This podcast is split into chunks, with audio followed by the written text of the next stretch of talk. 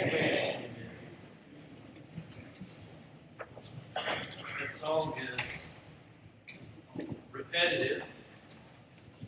The reason is because I don't know if in the English language we have the right words to express the Lord and how, well, awesome He is. Right. And so we say He's awesome. Amen. Yep. There's a lot of great things in life. God is awesome, and we're so thankful that that awesome God we sing about and sing to is faithful. That's why He's awesome, because He's faithful, and He can do anything. He can move mountains and hills. When we're broken, by His stripes we are healed, and we praise His holy name. Amen. Amen. If you have your Bibles, if you'll turn with me to the book of Lamentations. Lamentations chapter 3. Yes, it is a book in the Bible. Lamentations chapter 3, page 744. If you have my set copy, you don't know where Lamentations is, it's fine. Go to the front, it's an index. It'll tell you where it is, the page number. It gives you an order, or alphabetical order, any way you want to look at it. Lamentations chapter 3. In the book of Lamentations, it's often called a series of funeral poems. That'll bless your heart, won't it? We're going to be preaching and looking in a book, the book of Lamentations, which is, most people would call it a funeral of poems. And a funeral of poems, that'll make sense. Funeral poems. And I know you're so excited now to go through the book of Lamentations in chapter 3 where we'll be in. But it is marking the fall and destruction of Jerusalem and the temple at the hands of the Babylonians. The prophet Jeremiah wrote Lamentations, and he is witnessing one of the most destructive things he's ever had to witness, God's people. And God's city, Jerusalem, is being destroyed at the hands of the Babylonians, the people, and also the temple that God has built is being destroyed at the hands of the Babylonians. And so he is writing this book of Lamentations. He is lamenting, is where we get the word from. He's lamenting. And someone once asked, why does Lamentations only have 5 chapters? Well, God was done lamenting, I suppose. He had said all he wanted to say, and he was done lamenting.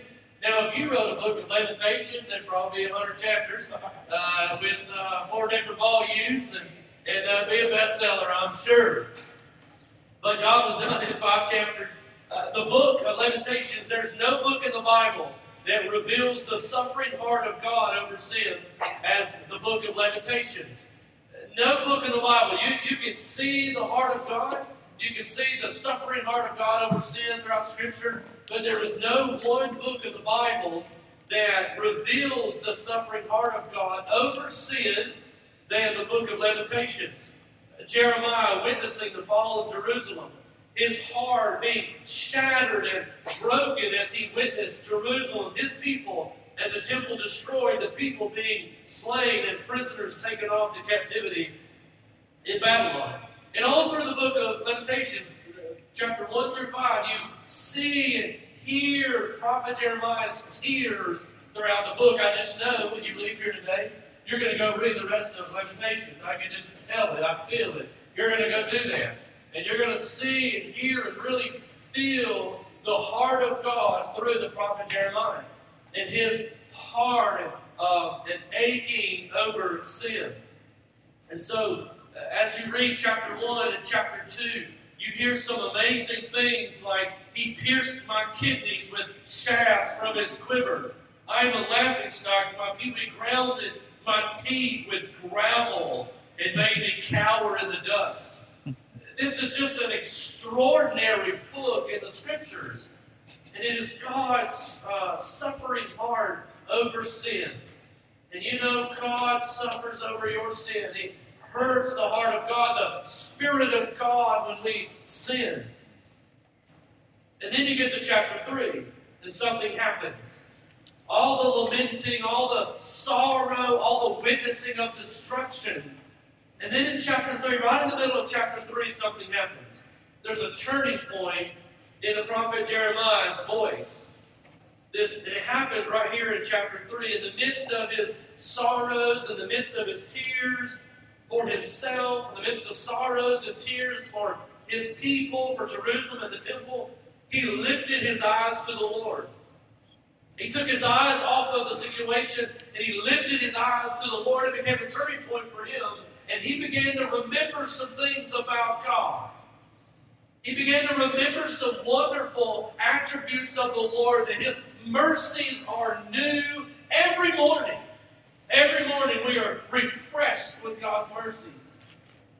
Warren Wiersbe says, the faithfulness of God is a tremendous encouragement in days when people's hearts are failing them for fear. There is nothing more encouraging for you and for me than the faithfulness of God. Amen? Than the faithfulness of God. There is one steady in my life, and that is the Lord. Because He's awesome. He can move mountains. He can do anything. He says the faithfulness of God is tremendous encouragement in days when people's hearts are failing them for fear. That's where Jeremiah was. His heart was failing him in fear. What would happen? As the Babylonians come in, destroy Jerusalem, destroy the temple, his people being carried away, slain, prisoners. You can understand Jeremiah going, what in the world is happening? What is going on? And in the midst of fear failing him, coming over his heart, he took his eyes off of the situation, put them on the Lord, and the faithfulness of God became encouragement for him. And so I want to read with you Lamentations chapter 3. We're going to read verses 22 through 26. If you stand with me, read God's Word together. Honor the Lord. If we stand to sing, we stand. When we read the Scriptures together, honoring the Lord, those that are able to. God's living Word, holy Word, infallible. Listen to what Lamentations 3 verses 22 through 26 says. He says, because of the Lord's faithful love, we do not perish. May the church say amen. Amen. Because of the faithful love, the Lord's faithful love. Remember, for 2.5 chapters, he has poured his heart out over all of these things, lamenting over his people, the destruction that's around him. They were losing the battle. And then in this verse, but because of the Lord's faithful love, we do not perish. In the eyes of the world, they were perishing. In the eyes of the unbeliever, they were perishing. They were being defeated, taken over to captivity. Their temple, the symbol of their faith, had been destroyed. They were perishing. But not to Jeremiah.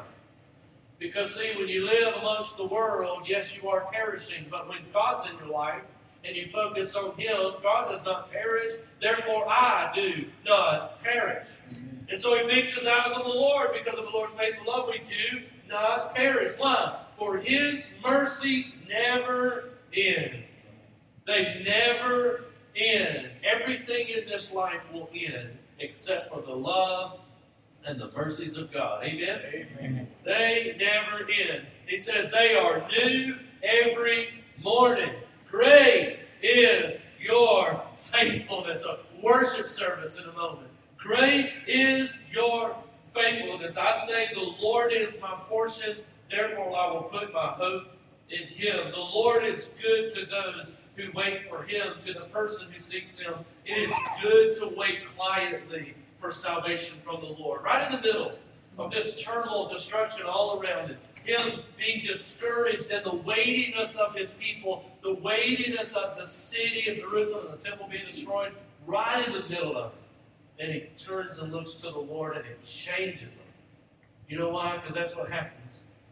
When you look to God, it changes you. Peace comes over your life, and you're able to say, Lord, I know all this is happening, but great is thy faithfulness. To the unbelieving world, they would say, how is God being faithful to you? Look at you. Your people are gone. Your city is gone, destroyed. Your temple, the epicenter of your faith, is gone. How can you say God's being faithful to you? I think the prophet Jeremiah says, because I don't worship the Lord for things seen, I praise Him for things unseen. Yeah. It's not the things that I see or don't see. It's the things that are unseen that God provides. And He says, great is thy faithfulness. And He says, it's good to wait. You can understand Jeremiah wondering what's going to happen, Lord. It's good to wait.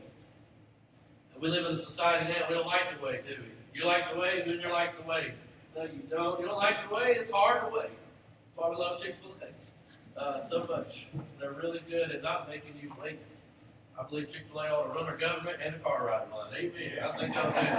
I think they can do a good job. Let's pray together. Lord, we love you because of your faithfulness, not because of anything else, but because you are faithful. God, I pray that in the midst of life, we are able to look up to you and say, thank you, Lord, for your faithful love for me.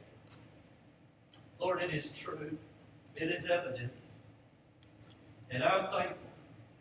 For great is thy faithfulness. In Jesus' name, amen.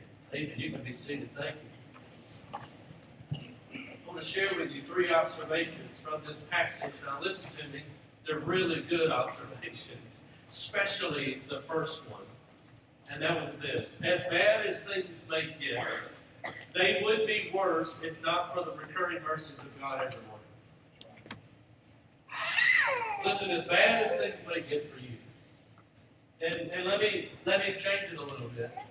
As bad as things may be for you right now, as a believer, as a follower of Christ, they would be far worse without the mercies that are due every morning. That's right. They would be far worse. So we get up every morning and say, Lord, thank you. Great is thy faithfulness. And the prophet Jeremiah notices this in verses 22 and 23. He says, but because of the Lord's faithful love, we do not perish. Everything is perishing around us, but not us. We do not perish because the Lord is faithful. His love is faithful, and for his mercies, they never end. Verse 22, 23, they are new every morning. Just in case you don't understand, his mercies never end. Just in case you don't get that, he reminds us again, they are new every morning. Just in case you don't get that never-ending means they're always there, let me remind you, they are new every morning. And in the midst of this reminder, because this is how God works, in the midst of you being reminded who God is and his faithfulness, a worship moment happened where I believe he stepped back and said, oh, great is thy faithfulness, O Lord. You need that in your life. You need those moments. And I don't know about you, I need them all the time. Great is thy faithfulness. Morning by morning, new mercies I see. All I have needed, thy hand hath provided for me. Great is thy faithfulness. Amen. Church, say amen. Respond with me. We believe the Lord is faithful. Amen. They're new every morning. In the moment of his despair, in the moment of his uncertainty of how things would work out, he looked to the heavens, he looked up to the Lord, and Jeremiah remembered, but wait, great is thy faithfulness. You see, a lot of things on earth are not faithful. They're very much unfaithful. Friends are unfaithful. Spouses can be unfaithful. Work can be unfaithful. All kinds of sports can be unfaithful. You know that. I know that. All kinds of things can be unfaithful. Even where we live, how we live, and the people around us, as Jeremiah is finding out. And he noticed the one thing in my life that's always been faithful, and that is the Lord. So he looked up. He looked up. Some translations say, it is of the Lord's mercies that we are not consumed, because his compassions fail not. His compassions fail not. It is of the Lord's mercies that we are not consumed. You know what that means? That means at night when you lay your head down, if it were not for the mercies of God, he would kill you in your sleep. Why? Because that's what you deserve. Why? Because the wages of sin is what? It's death. Wages of sin is death. He ought to kill us in our sleep, but no. We wake up the next morning. Why? Because the mercies are due every morning. You know what mercy is? Mercy is not getting something you do deserve. It's not getting something you deserve. You deserve death. You deserve your mail. We deserve destruction because of sin. We deserve all this because of our sin. But his mercies are due every morning. If it were not for the mercies we would be consumed. Why? Because his compassions fail not. If it were not for God's mercies, not getting something we do deserve, listen, you and I, we would perish. We would perish. If it were not for the mercies of God, you would perish, I would perish. We have failed him, listen, but he cannot fail us. Amen? Amen. Amen. We have failed him time and time and time and time again, but he cannot, he will not fail us. His compassions, they fail not. That's what we live by. It's what wakes us up in the morning with joy in our heart. So Paul says in 2 Corinthians chapter 4, we are afflicted in every way, but not crushed. We're perplexed, but not in despair. We are persecuted, but not abandoned. We are struck down, but not destroyed. Meaning, everything can happen in my life, but I will not perish because God's faithful. The Lord is faithful. Given the description that we are fragile jars of clay, Paul is in 2 Corinthians. That with every crack under pressure, we are not destroyed because the mercies of God fill in our sorrows at night. You and I are nothing but clay pots.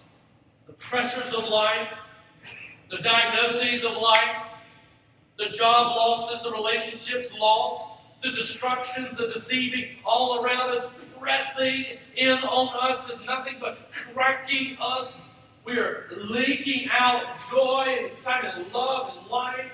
But when we lay down our head at night, the mercies are new. The mercies come, fill in those cracks to where we are fresh and new every morning. Great is thy faithfulness, Jeremiah says. There is pain in the night, but joy comes in the morning. But joy comes in the morning.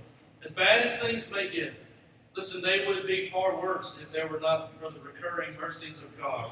Every morning. Every morning. Observation number 2. Look away from yourself and look to God. Look away from yourself and look to God. You see in verse 24, Jeremiah says, I say the Lord is my portion. Therefore, because the Lord is my portion, I will put my hope. How is he able to put his hope in the Lord?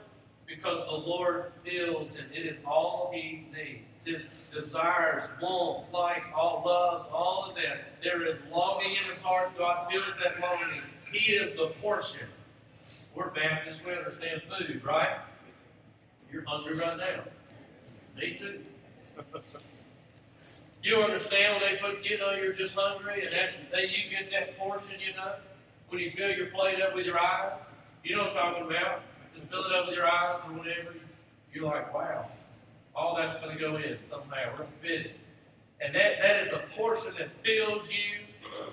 I hate to, equate God with food. I'm trying to do that. It's a flawed illustration. I get that. But we understand the idea of a portion. That is a portion. But what's different about the Lord is that portion will not suffice forever.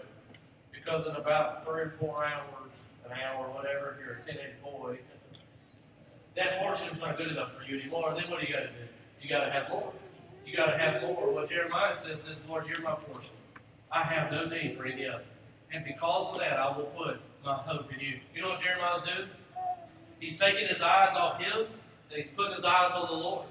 That, Lord, you're my portion. This right here, this is failing, but you fail not. So I put my eyes on you. A constant discipline in our lives is that we should continuously look away from ourselves and look to God. A pastor friend of mine, Matt Alexander, said this just the other week. He said, the devil would not have you to look to God. The devil would not even have you to look to him. The devil would have you to look to you. He don't want you looking at God. He don't even want you looking at him. He wants you to look at you, to put all your attention on you. All of your attractions on you. He doesn't want you to look to God or himself. He wants you to focus on you. He wants you to focus on your problems, your issues, your concerns, your faults, and your sins. That's what the devil would have you to do. But what Jeremiah is doing is taking his eyes off of him and putting them on the Lord. You know what happened? He was able to say, great is thy faithfulness. Your mercies are new every morning. I say, look to God. Look to him. Look to the Lord this morning. Fix your eyes on him, Hebrews 12, 1 and 2. Therefore, since we also have such a large cloud of witnesses, sometimes loud, large cloud of witnesses surrounding us, let us lay aside every hindrance and the sin that so easily ensnares us, meaning stop looking at your sins and faults. Stop looking at the hindrances around you that so easily ensnares you. But let us run with endurance the race that lies before us. How? By keeping our eyes on the Lord Jesus. Keeping our eyes on him, not on yourself, not even on your race, but looking at him.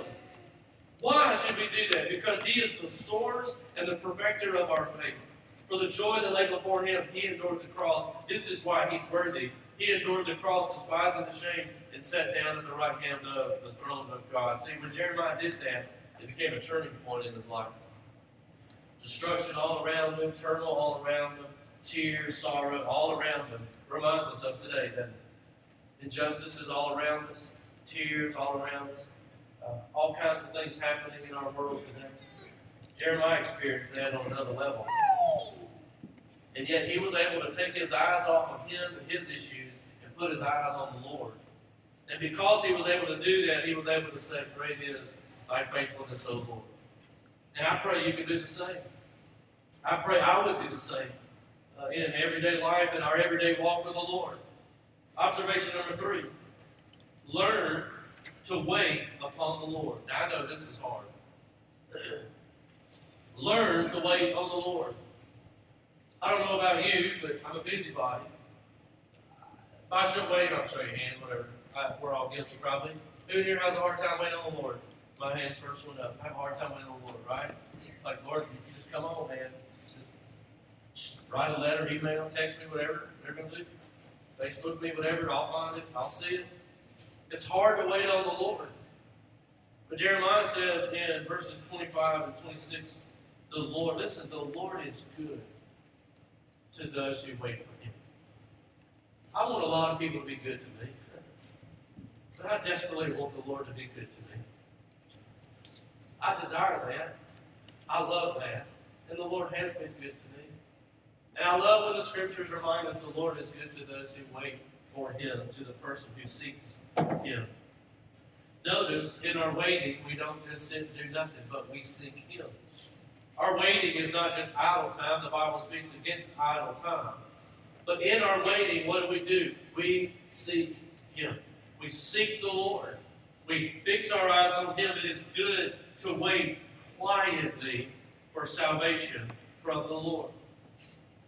Waiting is hard to do, but Jeremiah is teaching us in the midst of life and world and God's faithfulness, learn to wait upon the Lord. It's difficult to do that. Why? Because our fallen nature craves activity. We crave activity. We are a checklist society. Check off, check. I got to get all of these things done so that I'm successful today. Sometimes the most successful thing you can do in a day is to wait quietly on the Lord. And while you're waiting, you seek him. You may not get the grass cut. You may not get the dishes washed. You may not vacuum. You may not get the clothes washed. Whatever. You're not going to do any of that. The most successful thing you did that day is that you waited on the Lord in whatever situation you're going through. We crave activity. We feel like that we have to be doing something to aid or help in our situation. It's hard for some people, probably for most people, to do. When we have a financial crisis, we have to feel like we got to go get more work, more jobs, more this, more that, so we can fix the problem rather than seeking the Lord and waiting on him. In relationships, we feel like we got to do this, read that book, go there, go here, and do all of these things rather than waiting on the Lord and seeking him. What we learn is he's the answer to every problem we have in life. God is. And instead of being busy trying to fix everything and trying to be a fixer, we ought to just trust in the faithfulness of God. Wait upon the Lord. I know it's hard to do. I myself have had times in my life where I didn't wait. And when you don't wait on the Lord, we either make matters worse. You ever been there? Make matters worse. Stick your little nose in that little business you shouldn't have. Made matters worse between relationships or job, whatever the case. You either make matters worse, or we accomplish things, and at the end of the day, we give ourselves the glory. And instead of saying, "For great things you have done," we sing, "For great things I have done." We give ourselves the glory. Look what I did. I made that work. There was a financial crisis in my life, and I went out, and I worked, and I fixed it all. And instead of giving God the glory for great things you have done, we say, "Great things I have done. Look at me." It's not saying that we should just sit and do nothing. The Bible speaks against that.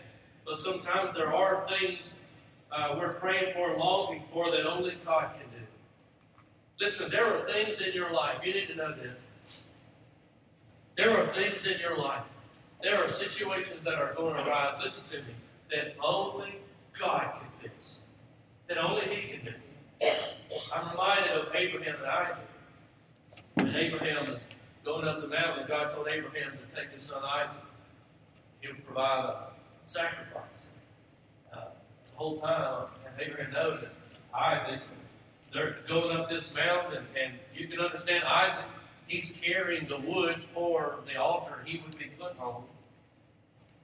And you can understand them going up, and man, Isaac just thinks he's going to have a camp out with Dad. We're going to go up there to camp out for a little while, it's going to be with my dad. And then they go up the mountain, and Abraham's walking up with Isaac, carrying the wood, got the knife, it's got everything except for a sacrifice. And I'm going to preach on this a little bit later in coming weeks. But I just think about Isaac asking the question to Abraham. And he's understanding what you have to make a sacrifice. You have to have something to sacrifice. And Isaac's got the wood on there, and we're just walking our way up this mountain. And Isaac turns, looks at his dad, and says, "Hey, I'm not questioning you, but we got the wood, we got the knife, we got all that. But where's the sacrifice?" I don't know if Isaac ever thought anything of. I don't know. And Abraham says something that I've never forgotten. Abraham looks at his son, and he says, "Buddy, God's going to have to do this one." And he says, "God will provide the sacrifice. God's going to have to do this." Listen, there are things in your life that you are faced with or you will be faced with that you cannot do and that only God can do and only God can handle. And so it is in those times that you wait on Him. You can understand Abraham and Isaac, man, up there and he has tied his son on an altar, and he's got a knife about to slay his own son. Now, you know, a son, we think of a little boy about 10 or 11. Now, Isaac was probably between 32 and 33 years old.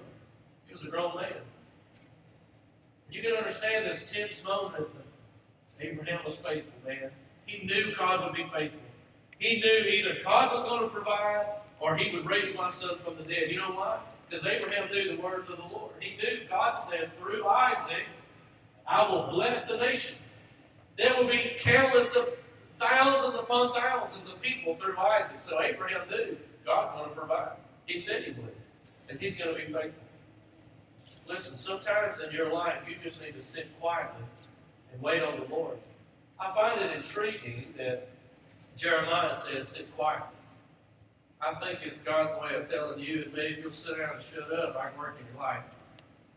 But if you don't want me to, you just go ahead and mess all this up, and I'll come behind you.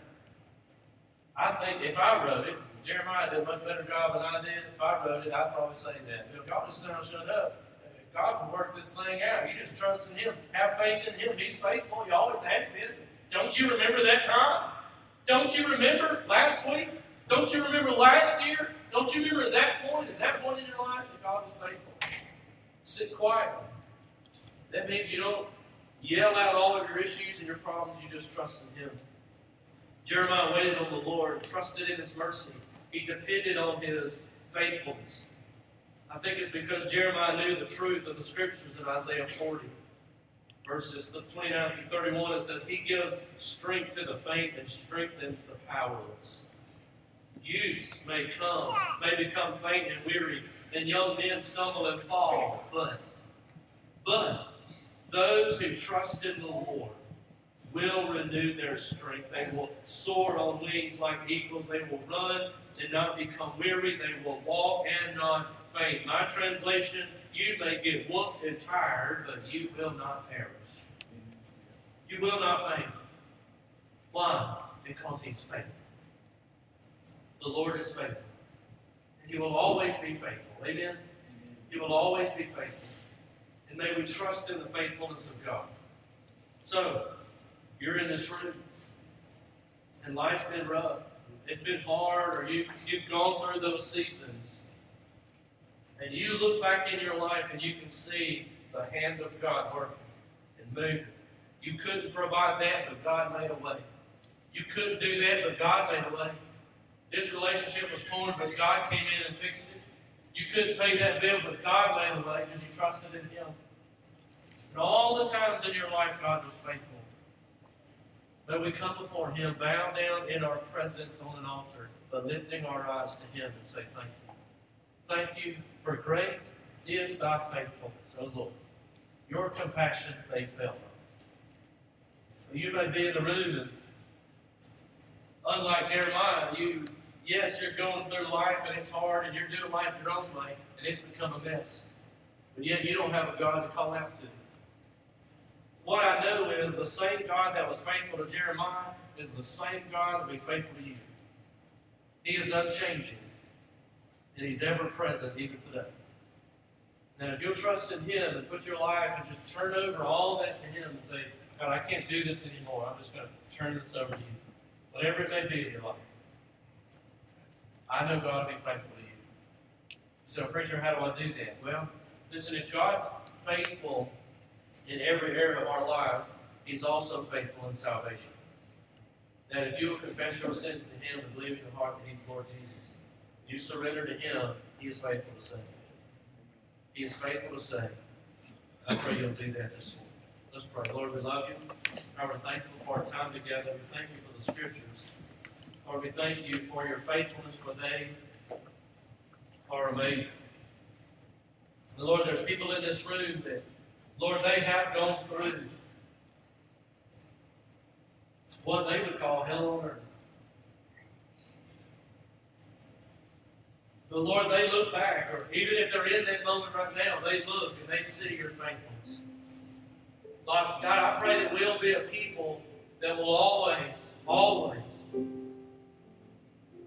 be able to recognize Your faithfulness and know that it was nothing I've done, but only through the God's faithfulness. Lord, thank You for Your mercies that are new every morning. Lord, there are hundreds, thousands of testimonies in this room of Your faithfulness. Lord, I pray that as we come and pray in just a moment, as we bow before You at an altar, Lord, we will fix our eyes on You. And God, all across this room, we will not look at us, our own faults, but God, we'll fix our eyes on You, and we'll trust in Your faithfulness.